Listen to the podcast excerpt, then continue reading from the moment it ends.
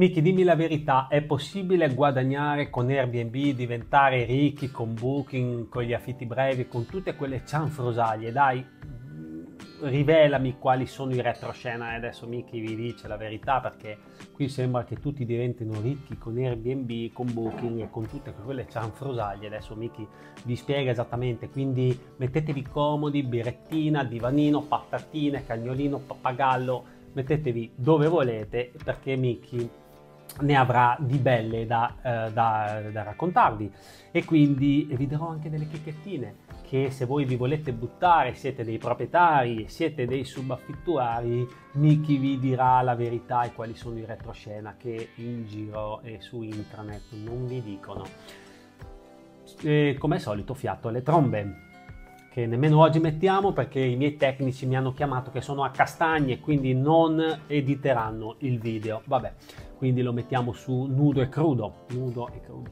Allora mm, Miki chi è innanzitutto Miki? Miki 30 anni quasi 30 anni fa questo lavoro lavora all'interno degli immobili è l'enciclopedia italiana delle locazioni. Ho vissuto eh, i momenti d'oro nella riviera romagnola ho visto proprietari impoverirsi, proprietari arricchirsi, ho visto piangere, ho visto ridere, ne ho viste di cotte e di crude all'interno del mercato immobiliare, quindi ehm, pensate che eh, quegli anni dove si affittava in nero e si toccavano le decine di milioni delle vecchie lire, io li ho toccati e i soldi giravano a fiotti e quindi le cose sono cambiate e adesso vediamo come potersi buttare su questo nuovo mercato, quali sono i pro, i contro eh, di eh, avere Booking, Airbnb, come trovare, eh, come disintermediare, come ehm, diversificare anche il proprio marketing e quali possono essere i problemi che hanno gli subaffittuari. Quindi sarà credo una, un video abbastanza lungo. E vi siete iscritti al canale? Perfetto. Allora cosa succede? Succede che innanzitutto se siete proprietari è possibile guadagnare certo che è possibile guadagnare noi lo facciamo con i proprietari perché costruiamo da zero tutto quello che serve al proprietario per iniziare a guadagnare, quindi il proprietario non deve fare niente, noi gli prepariamo la Ferrari, gli consegniamo le chiavi, il proprietario deve salire e iniziare a guidare perché poi se la deve guidare non gliela guidiamo noi, non siamo dei property manager, ma siamo delle persone che preparano pacchetti pronti per il proprietario creati su misura affinché si possano iniziare a guadagnare, ma disintermediando anche, perché dovete sapere, carissime persone, che se voi avete solo Airbnb e Booking che si buttano tutti lì, tutti lì, tutti lì, se vi chiudono i rubinetti e spesso accadono che vi bannano, vi chiudono l'account, può succedere, voi come lo pagate l'affitto se siete subaffittuari? Voi o proprietari, come riempite la vostra struttura, cioè il vostro immobile di persone se vi chiudono l'account? Questo succede, accade, accade anche molto spesso, accade che chiamate Booking per una cosa, dall'altra parte magari il, eh, il, l'impiegato schiaccia una cosa e vi cancella il calendario. È successo anche questa cosa qui, succede di, di, di, di tutte, vi potrei raccontare, star qui giornate intere di quello che succede, quindi prestate attenzione, cercate anche di diversificare. Innanzitutto, i subaffittuari che costi hanno? Dovete eh, pensare che voi avete l'affitto da pagare, perché lo pagherete al proprietario, e i proprietari spesso non vi sganciano degli immobili che possono fruttare, perché gli immobili che fruttano ovviamente glieli danno in mano amici che gli costruisce da zero l'ecosistema per poter iniziare a guadagnare. Vi sganciano quegli immobili che comunque voi vi dovete fare un culo tanto per iniziare a guadagnare. Il primo anno, primo anno non guadagnerete da subito, sì, guadagnerete, ma farete la patta se vi va bene. Potreste essere anche rimessa perché considerate che l'occupazione media varia dal 30, 40 al 60%. Avere il 100% accade molto raramente e in alcuni in alcune posizioni molto strategiche e quelle posizioni strategiche non ve li sganciano tanto facilmente signori. E questo quindi dovete togliere poi costo di intermediazione che va dal 15 al 20% mediamente. I costi di acqua luce gas insomma bollette.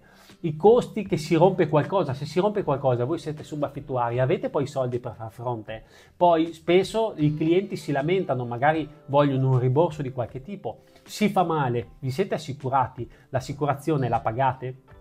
sono tutti costi che comunque dovete assolutamente valutare. Poi il commercialista, andate dall'associazione di categoria, dal CAF e l'ACLI a farvi fare la dichiarazione dei redditi, certo, potreste anche farlo perché non vi serve sicuramente eh, aprire una partita IVA all'inizio se siete furbi, ok? Però un buon commercialista che vi sappia dare delle dritte e vi sappia scontare, cioè abbattere i costi, è fondamentale all'inizio.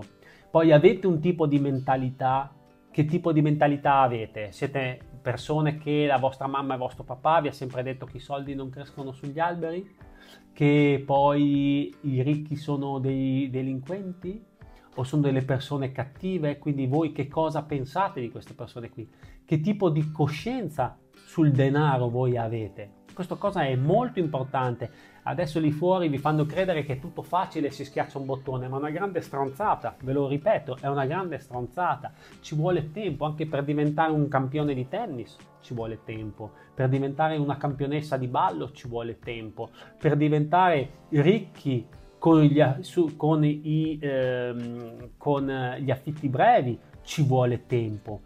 Saper accogliere un turista ci vuole tempo cioè non si impara dall'oggi e domani, anche trattenerlo e fare in modo che esso torni 2, 3, 4, 5, 6 volte nello stesso anno, bisogna saperlo fare in modo tale che quella persona non utilizzi, cioè voi non dovete cercare nuovi clienti tutti gli anni, è una grande stronzata perché i clienti se si trovano bene, siete capaci e avete ascoltato i consigli di Miki o avete acquistato un video percorso di Miki, dove vi insegna le strategie per trattenere il cliente. A voi non vi serve tutti gli anni trovare dei nuovi clienti. Noi quando avevamo il bed and breakfast non avevamo bisogno di trovare nuovi clienti perché i clienti ritornavano tutti gli anni spesso e volentieri. Ho incominciato a 13 anni a lavorare nei ristoranti come cameriere, nei bar come cameriere. Ho lavorato all'interno degli hotel di mio zio, ho lavorato nelle gelaterie, alcune anche a Riccione e quindi avere a che fare con le persone non è così scontato, eh? venga a casa mia, che beh, non è una grande stronzata,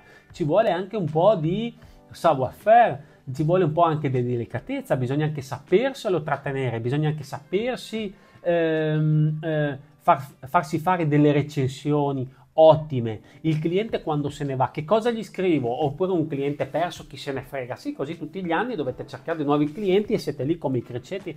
Non è scontato che si guadagna, certo, in alcune strutture si può guadagnare, ah, quello ha guadagnato, sì, uno su dieci, ma i restanti nove? Dove li, mette, dove li mettete? Quindi voi sarete l'uno su, die, su quell'1 su 10 o farete parte di quei 9 su 10? Quindi prestate attenzione a come vi imbambolano in queste cose, anche voi proprietari, prestate molta attenzione. Il primo, secondo anno è di adattamento, il primo secondo anno serve per capire il mercato, qual è il tuo target, come si sta muovendo che cosa preferisce, che cosa non piace della mia struttura. Queste sono cose, ma schiaccio il bottone, ah, riempio la struttura, una grande put... Ecco, non lo dico per eh, non essere volgare, non mi va. Quindi valutatele con attenzione queste cose. Poi quelle persone sono dei ragazzetti che lo fanno da due anni. Due anni non impari grandi cose. Sì, puoi fare un po' di numeri, puoi anche manipolare le dashboard, si può fare tutto, eh si può fare qualsiasi cosa. Quindi attenzione ad agire con l'emozione perché rischiate di buttare i vostri soldi nel cesso perché con l'emozione faccio, faccio, faccio, poi passa un po' di tempo, magari riuscite a fare, però se non siete quel tipo di persona, non vi trasformate mentalmente perché è una trasformazione, è un percorso che si fa, non è schiaccio il bottone e faccio, è una grande stronzata ragazzi, non fate questa cosa qui.